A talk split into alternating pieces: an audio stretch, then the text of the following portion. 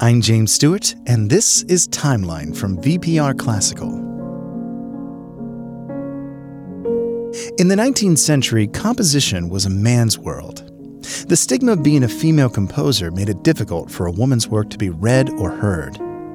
One woman helped to break through this glass ceiling and pave the way for a generation of female composers.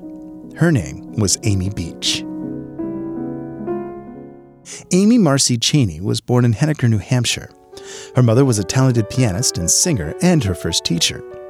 To call Amy a prodigy is an understatement of her immense musical talents. When she was one year old, she could already sing songs. At two, she could harmonize, and at five, she began composing original pieces. When she was seven, the family moved to Chelsea near Boston. Many suggested that Amy study music in Europe, but the family opted to keep her training local.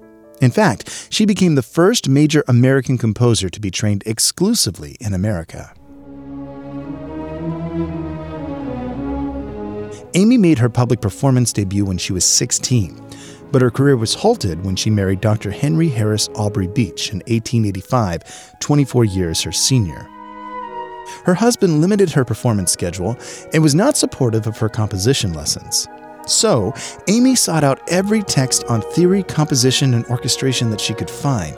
She even translated the works of Berlioz and other French masters into English herself. Her compositions caught the attention of the musical establishment.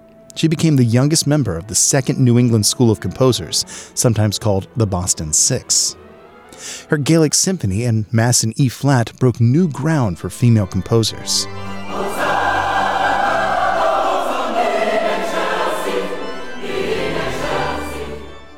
In 1910, Amy's husband passed away, and a few months later, her mother as well.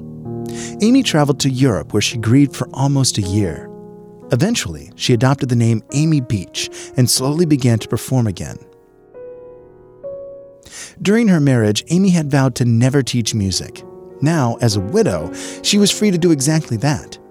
She became a beloved professor and helped to influence many other younger composers.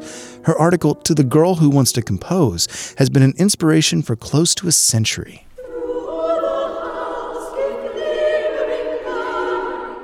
After her death in 1944, Amy Beach's music was all but forgotten. However, there's been a revival in the past few decades. Just in the year 2000, the Boston Pops added her name to their Hatch Shell as the only female among 87 composers.